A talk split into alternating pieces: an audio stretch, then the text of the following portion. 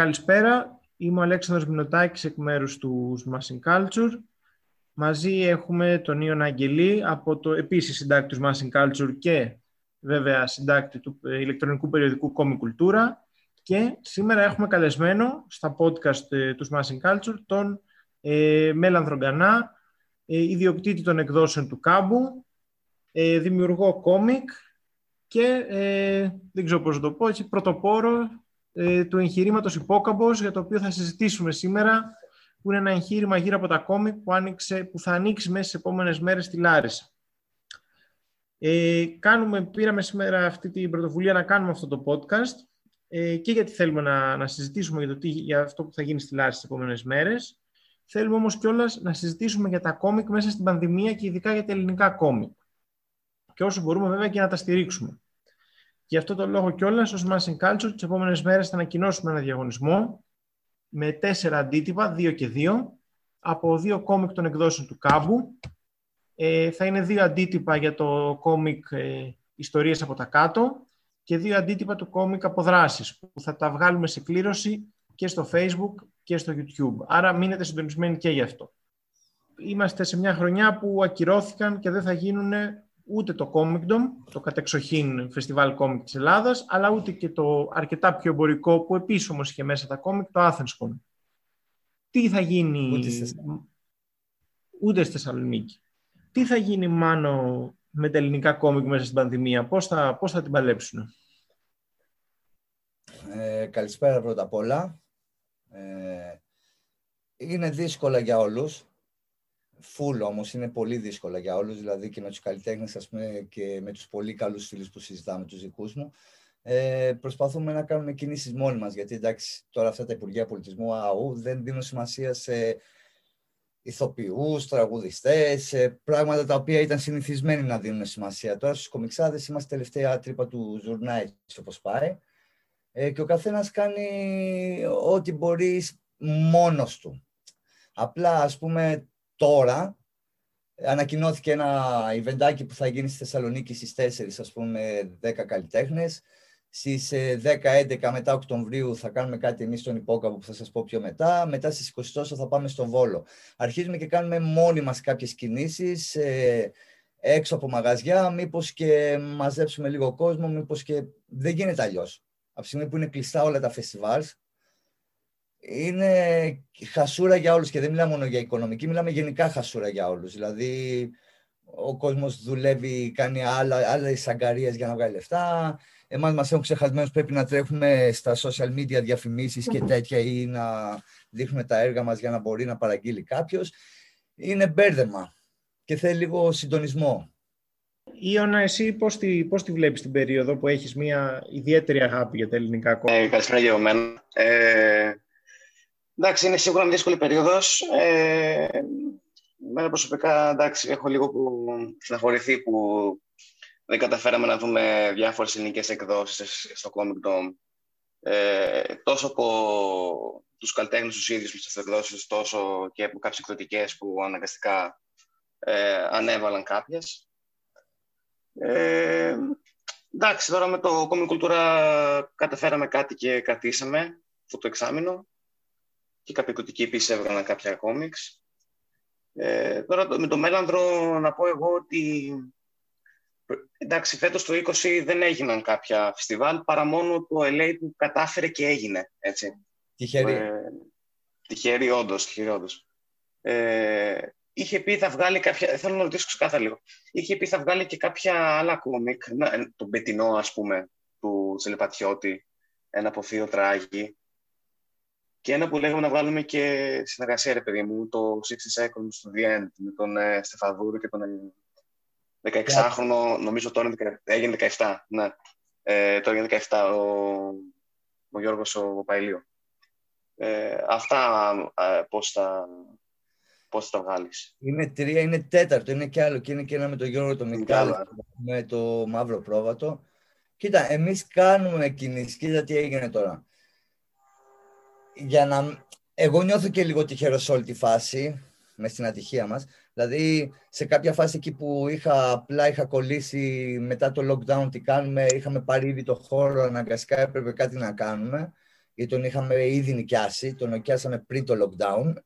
Ε, και έτσι λέω, OK, okay, στρίβω προς εκεί λίγο και αρχίσαμε να φτιάχνουμε όλο το χώρο να γίνεται αυτό που έχει γίνει μέχρι τώρα, ας πούμε. Και αυτή τη στιγμή ανοίξαμε. Έχουμε ανοίξει μια εβδομάδα. Ε, τώρα είναι το επόμενο βήμα είναι οι εκδόσεις μας σιγά σιγά. Απλά πρέπει αυτή τη στιγμή να αρχίσει να έχει το κόσμο να κάνουμε το πρώτο μας event, event που θα έρθουν οι καλλιτέχνες, θα έρθει ο κόσμος, θα γνωρίσει λίγο το χώρο. Και εκεί μετά αρχίζουν εμείς. Θα ξεκινήσει. Όλοι οι εκδοτικοί κάνουν εκδόσεις. Συνεχίζουν να κάνουν. Το θέμα με τους εκδοτικούς είναι πού θα διοχετεύσουν τις εκδόσεις τους. Εμείς είμαστε τώρα πλέον λίγο τυχεροί και έχουμε ένα χώρο το οποίο θα προσπαθήσω να κάνω events συνέχεια. Όχι δηλαδή μόνο τον Οκτώβριο, θα κάνω ένα δύο μήνες, θα κάνω ένα eventάκι απ' έξω με 5-6 καλεσμένους καλλιτέχνες που θα μπορέσουν να έρθουν να τους φιλοξενήσουμε εδώ, να κάνουμε ένα Σαββατοκύριακο Απλά όσο ισχύουν οι νόμοι ότι δεν μπορούν να μπουν μέσα ο κόσμος, θα πρέπει να γίνει υπαίθριο μπαζάρ, δηλαδή να είναι απ' έξω τραπεζάκια και να το κάνουμε κάπως έτσι. Αυτό γίνεται για να αρχίσει να υπάρχει λίγο κίνηση, γιατί παίζει και ρευστότητα και οι τυπογράφοι μας αυτό μας λένε, δηλαδή πλέον ας πούμε με τον τυπογράφο που μιλάω με έχει πεθυμίσει. Είναι, είναι λίγο δύσκολο, παιδιά, μας ήρθε όλους λίγο περίεργα το ένα καλό που ήρθε με το. Δεν, παιδιά, δεν έχει καλά το lockdown. Ένα καλό που βγήκε από όλη την κατάσταση, γιατί βγαίνουν κάποια τέτοια, είναι ότι ε, αρχίσαν να γίνονται κάποιες κινήσεις ομαδικές. Δηλαδή, τώρα εμείς ε, πάνω στη Θεσσαλονίκη είναι ο Ανέστης μαζί με το Θωμά του Κεφαλά, μαζί με τον Γκιου. Ε, φωνάξαν εμένα την Άσια να κάνουμε ένα ιβεντάκι. Μετά αυτούς θα τους φωνάξω εγώ εδώ πέρα. Δηλαδή, να αρχίσει λίγο να κινείται. Γιατί εντάξει, OK, okay, φάγαμε, φάγαμε έξι μήνες στο κλείσιμο, δεν ξέρουμε για πόσο θα είναι ακόμα. Αλλά άμα πάει έτσι, είναι ένα πράγμα το οποίο πρέπει μόνοι μας να βρούμε τη λύση λίγο. Δηλαδή, άμα Εντάξει, εμείς, ας πούμε, από εδώ, για σαν LA Comics, ε, προσπαθούμε να συζητήσουμε, να βγάλουμε μια άκρη, μήπως και πάμε να γίνει πιο μετά, να γίνει υπαίθριο, γιατί εμείς δεν έχουμε θέμα. Κάμπος είναι. Το πολύ πολύ το μεσημέρι να κλείνουμε λίγο, γιατί θα λιποθυμάμε όλοι από τη ζέστη. Αλλά άμα είναι να γίνει ανοιχτό το καλοκαίρι, καταλάβατε που είναι πολύ πιο άνετο. Αλλιώς, άμα δεν γίνει τίποτα από όλα αυτά και οι Δήμοι έχουν θέματα, εμείς θα κάνουμε αυτό. Έλεγα στους φίλους μου και πριν ξεκινήσουμε, θα κάνουμε το 2.1, ας πούμε, που θα γίνει στον υπόκαμπο, θα γίνει απ' έξω, με εργαστήρια μέσα, θα το κάνουμε κάπως. Μπορεί η πανδημία, η καραντίνα και όλα αυτά που ζήσαμε μέσα στο επόμενο διάστημα, όχι τώρα έτσι άμεσα, να γίνουν πηγή έμπνευσης και να, να τροφοδοτήσουν την παραγωγή; Να σου πω την αλήθεια, ε, εγώ τώρα, εντάξει, να σας πω λίγο τώρα, έχω κάποιες ιδέες και με τους φίλους μου κάνουμε ιστορίες, OK, okay, από μεριάς μου.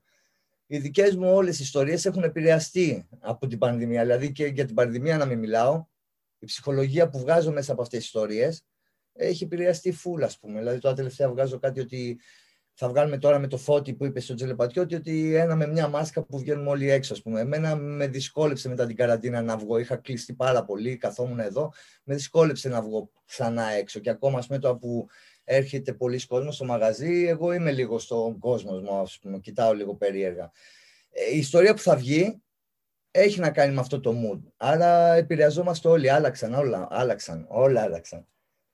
Τώρα, άμα είναι μεμονωμένα να βγει ένα άλμπουμ με ιστορίες, τέτοια εντάξει έχουν κάνει, δηλαδή μετά την καραντίνα νομίζω και εκεί στο Black και το GR Design κάνανε και εσείς κάνανε τέτοιο πώς το λένε ε, συλλογές από ιστορίες της καραντίνας ή μετά της καραντίνας.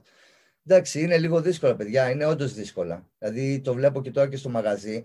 Επειδή εγώ δεν έβγαινα και πολύ, τώρα που κάθομαι και βγαίνω έξω, αυτό το ότι όσο ήμουν μέσα στο σπίτι και λέγανε μάσκες και τέτοια, έλεγα εντάξει, OK, okay, man, αφού έτσι κι αλλιώς δεν βγαίνεις, μάσκες στο σπίτι σου είσαι, άμα βγεις λίγο έξω, λίγο πιο προσεκτικά. Τώρα που είμαι όλη μέρα στο μαγαζί όμως, κάθομαι και κοιτάω τον κόσμο και ξέρεις έτσι όπως φτιάχνουμε εικόνες, φαντάζομαι ότι παντού μπορείς να κολλήσεις, παντού υπάρχει κίνδυνος, δηλαδή μπαίνουν άνθρωποι και ρωτάνε να φορέσω μάσκα ή όχι και λέω πρέπει να φοράτε μάσκα μου φαίνονται περίεργα όλα αυτά. Αλλά πρέπει να συνηθίσουμε. Άλλαξαν όλα. Για πες λίγο για το μαγαζί τώρα, κομιξάδικο στη Λάρισα. Έτσι, στο, πρώτο, στο πρώτο άκουσμα είναι έτσι, δεν το περιμένεις. Τι, τι είναι αυτό το project Υπόκαμπος, πώς γεννήθηκε; Ξεκινάμε ότι πέρα από τα καλά και τα κακά που έχει κάθε πόλη, δηλαδή και η Λάρισα που εγώ την αγαπάω ας πούμε, και μένω και μεγάλωσα εδώ, Σίγουρα έχει τα κακά, σίγουρα είναι μικρό χωριό, σίγουρα έχει όλα αυτά. Αλλά επειδή γυρίζω από πόλη σε πόλη και τέτοια, στο θέμα πολιτισμού το έχουν. Το έχουν full, δηλαδή πειραματίζονται. Ε, μέσα στην κρίση ήταν από τους λίγους δήμους που πληρώναν καλλιτέχνες και κάναν events, ε, κάνανε συναυλίες, κάναν τέτοια με προβλεπέ πράγματα, αλλά δίνανε στο, στους καλλιτέχνες της πόλης, ε, τους δώσανε ένα κομμάτι να κάνουν και ένα κομμάτι να φάνε. Αυτά πάνε μαζί. Ε, η Λάρισα είχε από παλιά κομιξάδικο. Δηλαδή, όταν εγώ διάβαζα κόμιξ, όταν ξεκίνησα ήμουν μικρός, αλλά όταν διάβαζα σε κάποια ηλικία στα 20, 25, 30, ε, στη Λάρισα είχαμε κομιξάδικο. Είχαμε τα 9 Ρίχτερ του Μάριο, του Μάριου του Μπόρα. Ε, ήταν, υπήρχε Θεσσαλονίκη, Αθήνα, κάτι είχε Κρήτη νομίζω, κάτι αντίστοιχο και υπήρχε η Λάρισα, τα 9 Ρίχτερ.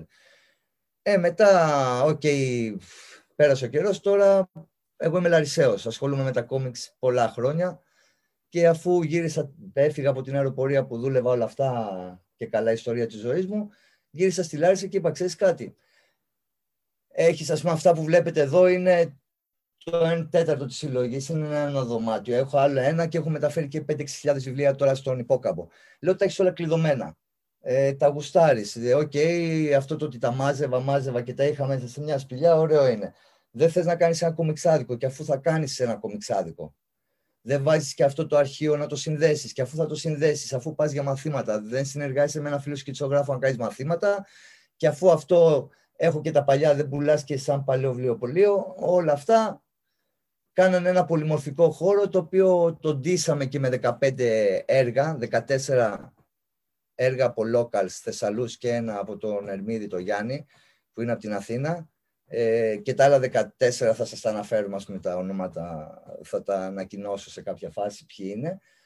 Και το στήσαμε, είχαμε δυόμιση μήνες το καλοκαίρι, εν μέσω καρα... μετά την καραντίνα, αλλά ήταν φάση εν μέσω καραντίνας, γιατί δεν μπορούσαμε να πάμε και πολύ για μπάνια, δεν παίζανε και πολλά λεφτά, δεν παίζανε όλα μαζί. Τα ρίξαμε όλα εκεί και είπαμε, ok, θα κάνουμε το μαγαζί, ρε φίλε, έτσι όπως το ήθελες από μικρός. Δηλαδή είχα χρόνο να σκεφτώ ότι ξέρεις κάτι, αυτό που λέγαμε. Θέλω νέον. Δεν γίνεται κομιστάδικο χωρίς νέον. Έτσι το ήθελα εγώ από μικρός. Ή θέλω μέσα στο χώρο πριν πούν όλα, θέλω να κάνουμε τέτοιο, να κάνουμε ζωγραφιές σε όλους τους τοίχου. Θέλω δύο γραφίτια μεγάλα. Ε, θέλω ένα installation. Τα κάναμε όλα. Και μετά, αφού ήρθα να κάνω το μάθημα, πάλι το σκέφτηκα στις χώρες που πηγαίνω και κάνω είτε με τον Γιώργο στην Ιορδανία είτε στην Κύπρο που κάναμε πριν δύο χρόνια και το φεστιβάλ και μαθήματα έβλεπα τι μου άρεσαν. Δηλαδή, βάλαμε projector, βάλαμε διαδραστικούς, να μπορούμε να κάνουμε και προβολές και κάναμε ένα πολύ πολύ μορφικό πράγμα. Έχει σχεδόν τα πάντα. Έχει αναγνωστήριο, δεν είναι καφετέρια, αλλά έχουμε βάλει ε, μηχάνημα για να μπορεί να πάρει μια μπύρα με ένα αναψυχτικό. Μπορείς να καθίσεις. Έχουμε το merch από εκδόσεις του κάμπου. Έχουμε μία μόνιμη συλλογή των εκδόσεων του κάμπου και μία μόνιμη συλλογή με έργα από Έλληνες δημιουργούς πρωτότυπα. Πάνω έχουμε αρχείο με όλα τα ελληνικά φανζίνες, αυτοεκδόσεις και τέτοια που έχω μαζέψει που είναι μεγάλος αριθμός. Ε, πανικός, έχουμε πολλά όσο προχωράσεις έχω βάλει και κάτι, ότι είχα στο σπίτι το αδειάζω και βλέπω ότι έχω ακόμα περισσότερα για να βάλω εκεί μέσα. Μουσιάκι θέλω να γίνει στο τέλος. Αν μας αξιώσουν, είναι απλά να μείνει και να γίνει μουσείο, να γίνονται μαθήματα σε παιδιά και να βγάζουμε τη νέα γενιά. Γιατί άμα το βάλετε και στο μυαλό σας, και σκεφτείτε πιο μετά πώς είναι Θεσσαλοί καλλιτέχνε, ας πούμε και στο Comic δηλαδή και οι φίλοι μου εδώ, είμαστε καμιά δεκαριά, δεκαπενταριά που αυτή τη στιγμή κάνουμε κόμιξ. Και είναι, έχω εγώ πιτσιρίκους εδώ πέρα από 10 και πάνω, έχω καμιά δεκαριά άτομα στη Λάρισα που ζωγραφίζουν απίστευτα. Δηλαδή και στο προφίλ μου, άμα δείτε φωτογραφίες που με έχουν ζωγραφίσει, σκιτσο, σκιτσογραφήσει, είναι παιδιά Λαρισαίοι που απλά μου κάνουν αυτό το σκίτσο, μου λένε ναι ξέρω, αλλά ok, okay, δεν ψήνομαι. Έχουμε πολλά καλά χέρια. Και έτσι είπα να κάνω κάτι που ίσως ψήσω κι άλλο κόσμο, να κάνει τέχνη, να μπάσουμε κόσμο.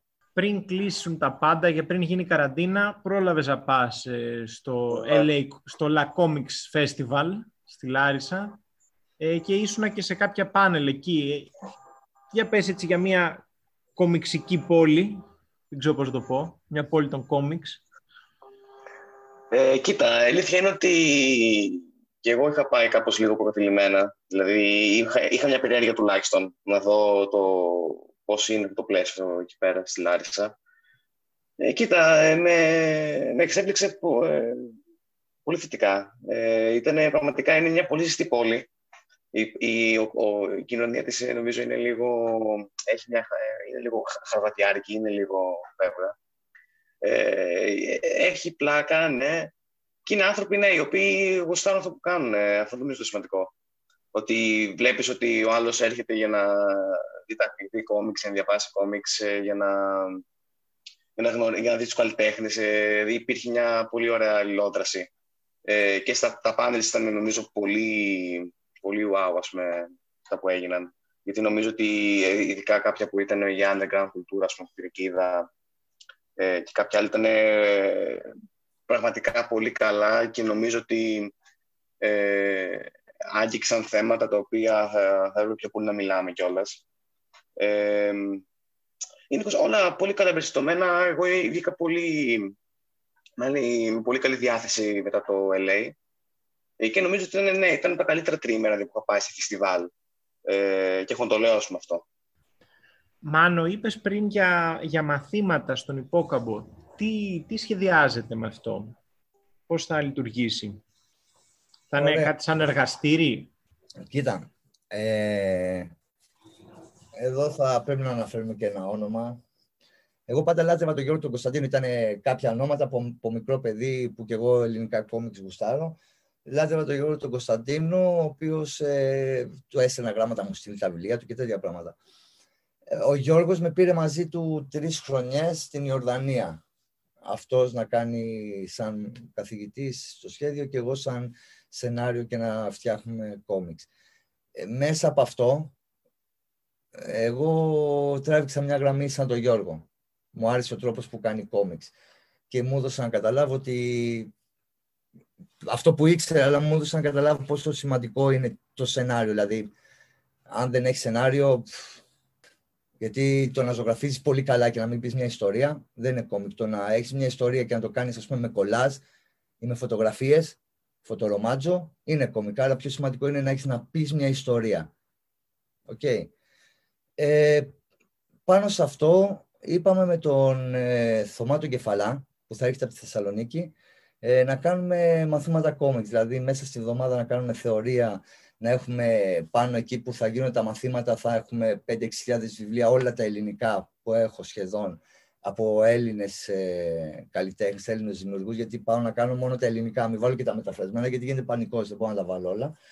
Ε, και εκεί πέρα θα ανοίγουμε βιβλία, θα μάθουμε να φτιάχνουμε φανζίν, θα κάνουμε, θα ράνουμε και το Σάββατο θα έρχεται ο Θωμάς και θα τους κάνει και ένα δύο ώρο ε, στο σχέδιο. Άρα θα προσπαθήσουμε μέσα από αυτό, θα κάνουμε μια, ε, μια έκθεση που θα είναι, την κάνουμε δύο χρόνια βασικά, τρία χρόνια, φέτος θα είναι τέταρτη χρονιά που είναι η Καμπίσκη δημιουργή. Άρα μέσα σε αυτήν την έκθεση θα κάνουμε και τα τσικό της Θεσσαλίας, τα τσικό οι μικρές οι ομάδες, και ε, όταν θα είναι το LA κάποιο φεστιβάλ, ε, αυτά τα παιδιά θα προσπαθήσουμε να έχουμε και έτοιμο ένα κόμικ τους για να το δείξουν. Δηλαδή, εκτός από τα μαθήματα θα τους ε, βάλουμε και σε έκθεση, αλλά θα, στο τέλος θα τους βάλουμε και το δικό τους τεύχος. Αυτό κάνουμε και στην Ιορδανία. Πηγαίνουμε για 15 μέρες με άτομα που δεν τα ξέρουμε. Τους μαθαίνουμε τη θεωρία, τι είναι κόμιξ, μπλα μπλα μπλα. Καθόμαστε κάτω, βγάζει ο καθένας πάνω σε μια κοινή θεματική ε, μια ιστορία και μέσα σε 15 μέρες το στείλουμε έτοιμο. Όταν εγώ με τον Γιώργο φεύγουμε από την Ιορδανία, αυτό έχει πάει τυπογραφείο και μετά από 20 μέρες μας στέλνουν και μας στέλνουν τα αντίτυπά μας. Δηλαδή, μέσα σε 15 μέρες δημιουργούμε κάτι. Αλλά μιλάμε για 10 ώρες την ημέρα που καθόμαστε κάθε μέρα για 15 μέρες. Τώρα αυτό το απλώνουμε και θα κάνουμε κάτι ανάλογο, αλλά εκεί που θα γίνεται το μάθημα θα υπάρχει και η μεγαλύτερη αρχαιοθήκη ελληνικών αυτοεκδόσεων και εκδόσεων μαζί. Δηλαδή, ανά πάσα στιγμή θα βγάζουμε βιβλία πάνω και θα μελετάμε. Ε, και εκεί πάνω χτίσαμε και άλλα πράγματα. Δηλαδή, να πάρουμε ένα πίνακα, να πάρουμε ένα διαδραστικό πίνακα, να πάρουμε τις δουλάπε, να πάρουμε τις καλύτερες δουλάπε, να είναι αρχαιοθήκη. Πάμε να το στήσουμε λίγο πιο Όπως φανταζόμουν ότι θα είναι, ας πούμε, να μπω εκεί μέσα και βλέπω μια ντουλάπα και έλεγα Θέλω αυτή, ρε φίλε. Θέλω αυτή. Δηλαδή να μην, να μην μου παίρνουν ε, αυτά που. Δηλαδή ο κόσμος θα μπαίνει πάνω και θα θέλει να διαβάσει. Θα πρέπει να υπάρχει ώρα κοινού, να, να υπάρχει κάποιος εκεί, ώστε όποια φανζίνε βγαίνουν για να μελετηθούν, να ξαναμπαίνουν στη θέση τους. Γιατί δεν έχουν καταλογογραφηθεί ακόμα αυτά. Δηλαδή είναι αχαρτογράφητη περιοχή. Λέμε για ένα τη τέχνη και όλα αυτά είναι από δημιουργούς γνωστούς πλέον τα περισσότερα ή ανθρώπους που σταμάτησαν να κάνουν, αλλά είναι αχαρτογράφητη. Δεν υπάρχει ούτε ISBN, ούτε ISSN, τίποτα 10 αντίτυπα, 100 αντίτυπα, 500 αντίτυπα. Δεν είναι να χαθούν. Κάτι πρέπει να γίνουν όλα αυτά. Ιωνα, το κόμι κουλτούρα που εσύ δουλεύεις εντατικά πάνω σε αυτό, έχει, έχει δώσει χώρο σε πολλούς νέους καλλιτέχνες. Έτσι. Τι, τι βλέπεις, ας πούμε, σε αυτό το, στο πούμε, νέα γενιά δημιουργών.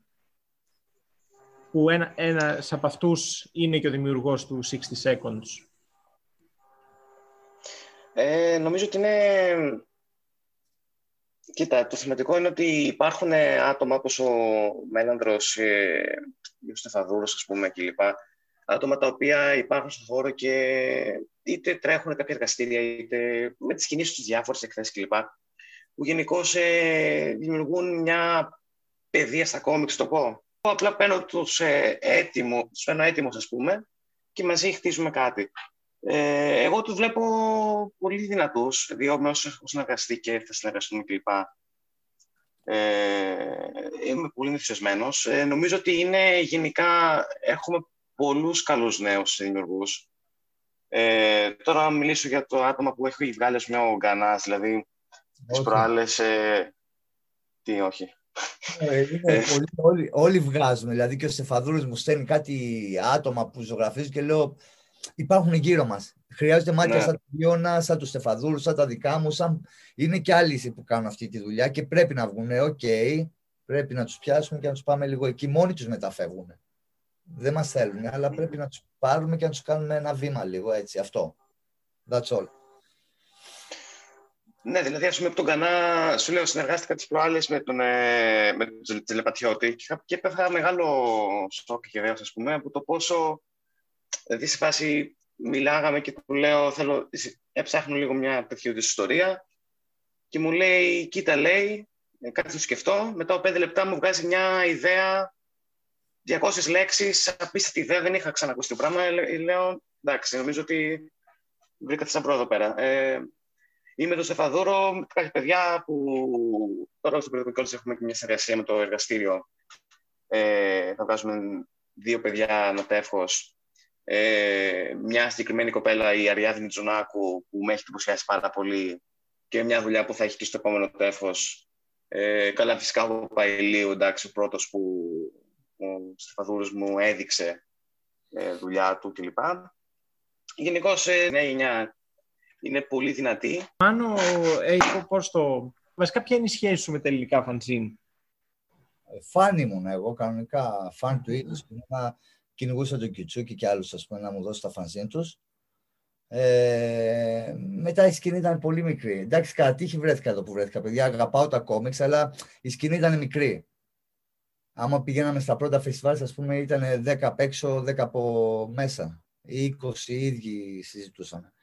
Ε, άρχισα να μαζεύω, να μαζεύω τα ελληνικά. Μου αρέσαν τα ελληνικά γιατί, ok, okay, αυτά μπορώ και καταλαβαίνω καλά.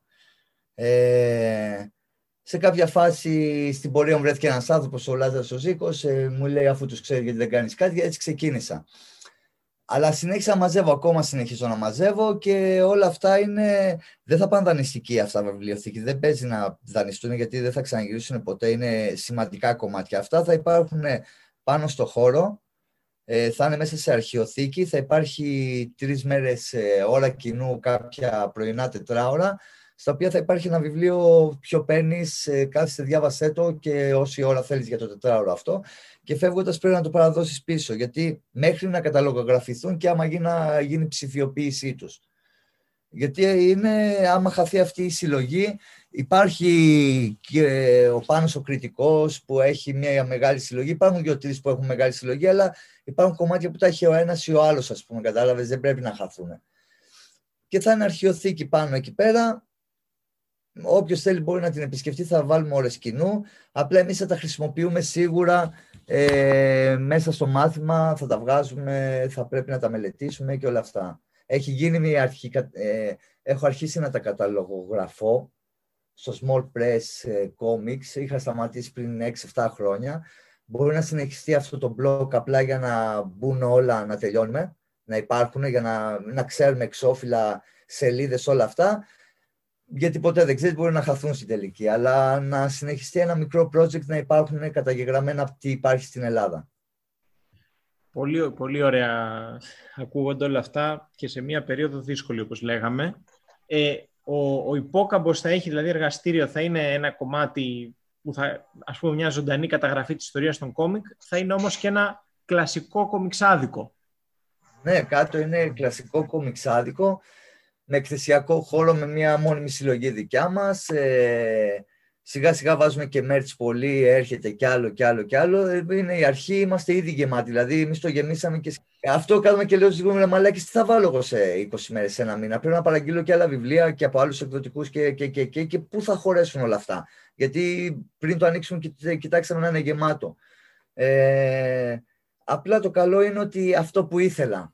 Μέσα σε πέντε μέρες δεν είναι ο κόσμος που έχει έρθει να ψωνίσει, που έρχεται και για το κομιξάδικο και για μένα και, και, και και οι μαθητές που έρχονται, οι γονείς που για εγγραφή, είναι ότι έχουμε μαζευτεί, γνώρισα τρεις καλλιτέχνες, τρεις τρελούς καλλιτέχνες, ε, μέσα σε δέκα μέρες, γιατί όλοι αυτοί, όπως και εγώ, δεν είχαμε κάπου να πάμε. Κατάλαβες, εγώ όταν έβγαινα από εδώ και πήγαινα στη Λάρισα, θα πήγαινα στο Walk the Line, που είναι το ατζίδικο ενός φίλου και κάθομαι εκεί και νιώθω άνετα, ανάμεσα σε δικούς μου.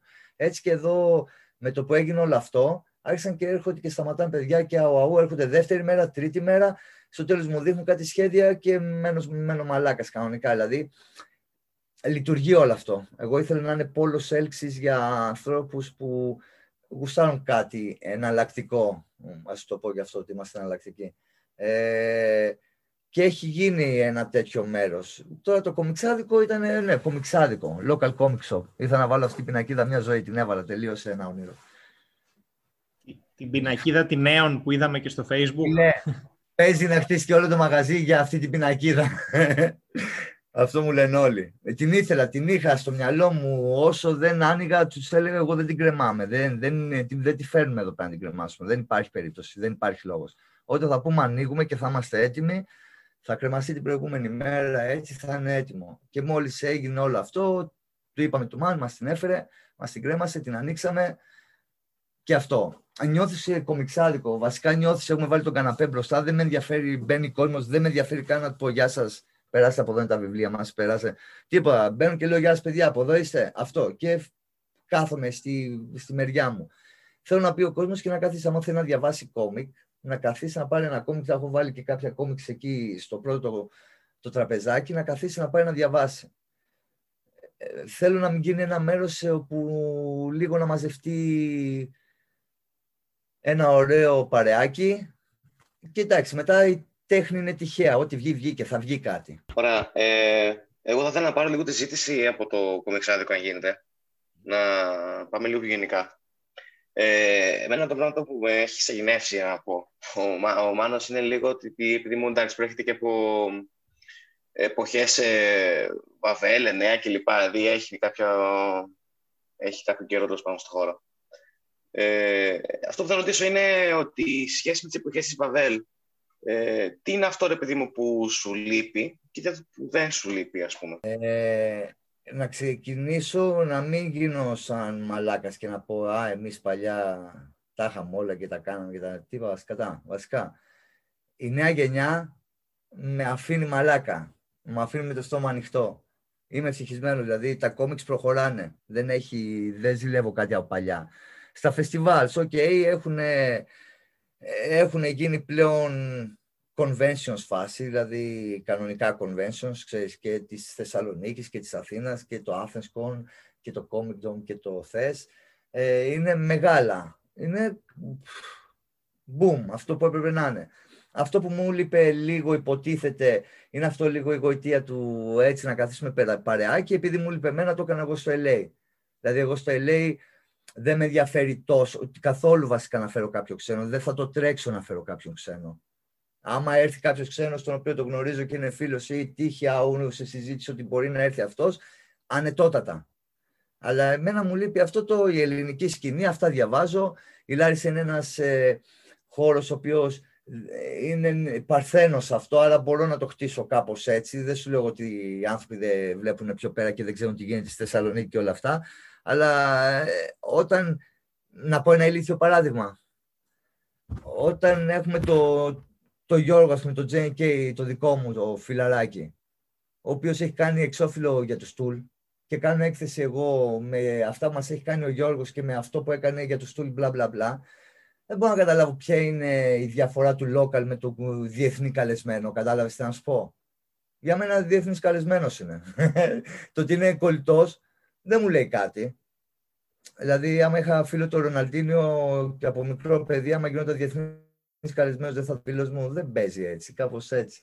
Άρα θέλω το ελληνικό κοινό να δείξουμε ότι ξέρεις κάτι, να οι 20 που κάνουν φάση και τους γουστάρουμε, να οι εκδοτικοί οίκοι, να και άλλοι 20 νέα ταλέντα που πρέπει να βγουν να τους δει ο κόσμος. Άμα θέλεις κάτι πολύ γκράντε, θέλεις να δεις ένα μανάρα, ναι, θα σου το φέρει στην Αθήνα, στη Θεσσαλονίκη. Μακάρι να το φέρουμε κι εμείς κάποια φάση, αλλά ο καθένας κάνει φεστιβάλ βάσει αυτού που έχει μέσα του. Και εμένα ήταν αυτή η νοσταλγία που μου λείπει από τα παλιά τα φεστιβάλς.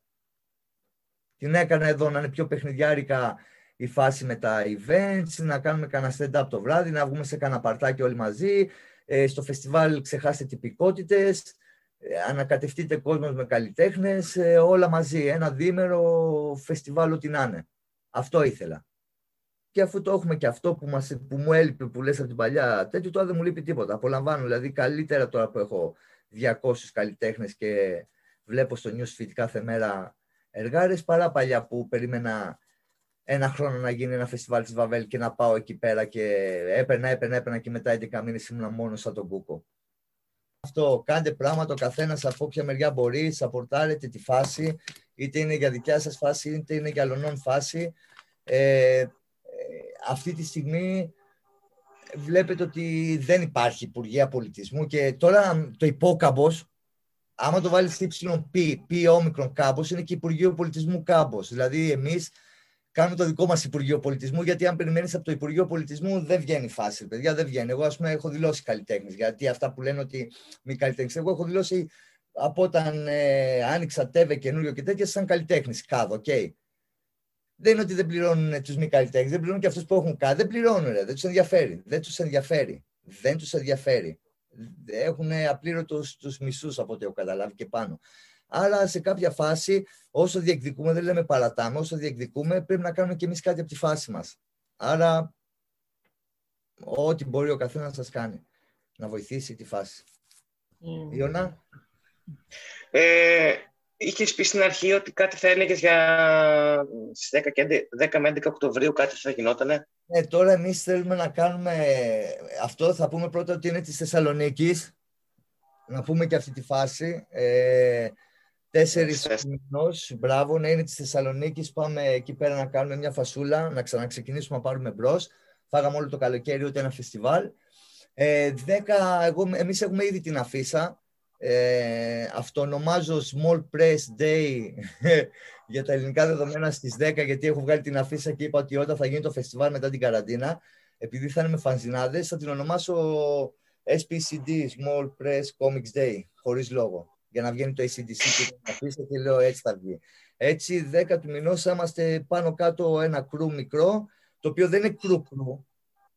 Είναι ανοιχτό, δηλαδή στο επόμενο φεστιβάλ θα ανακοινώσω να βάλουν να πάρουν όλη σειρά, να έρθουν. Η Λάρισα έχει κοινό, η Λάρισα έχει κόσμο βασικά, ε, που είναι δυνάμει κοινό, ε, σαπορτάρει πάρα πολύ τη φάση, αγαπάει εμάς σαν εκδόσεις του κάμπου, αλλά δεν είμαστε μόνο εμείς, είπε κάτι ο Ιώνας πριν, η Λάρισα, είπαμε πέρα από τα κακό κείμενα, σαν μικρή πόλη και αυτή, είναι και αρκετά μεγάλη να έχει πολύ φάση. Δηλαδή έχουμε μπάντες, έχουμε ομάδες, έχουμε συλλογικότητες, οι οποίες είναι λίγο πιο γουστάρου το underground, είναι επαρχία, είναι και του δρόμου. Ε, και είναι πάρα πολύ ανοιχτή σε τέτοια πράγματα, αλλά θα κάνουμε κάποια ιβεντάκια για να ρολάρει, να ρολάρει η φάση. Ε, Μάνο και Ιώνας, σας ευχαριστώ πάρα πολύ. Ευχαριστώ, παιδιά. Σημερινό. Ε, θυμίζω ότι τις επόμενες μέρες θα βγουν σε διαγωνισμό τέσσερα αντίτυπα από δύο διαφορετικά κόμικ των εκδόσεων του κάμπου. Μείνετε συντονισμένοι για περισσότερες λεπτομέρειες και στο Facebook αλλά και στο YouTube πλέον τους Massing Culture. Ε, αν θέλετε να συνεχίσετε να παρακολουθείτε τη σειρά των podcast μας Μπορείτε να κάνετε subscribe, να γραφτείτε στο κανάλι μας στο YouTube, αλλά και στο Spotify και βέβαια μέσω Facebook συνεχίζουμε να κάνουμε ε, προβολές. Και μπαίνουμε σε νέα σεζόν. Το Smashing Culture ξεκινάει δυνατά. Ευχαριστώ ακόμα μια φορά τους καλεσμένους που είχαμε σήμερα και αυτά από μένα.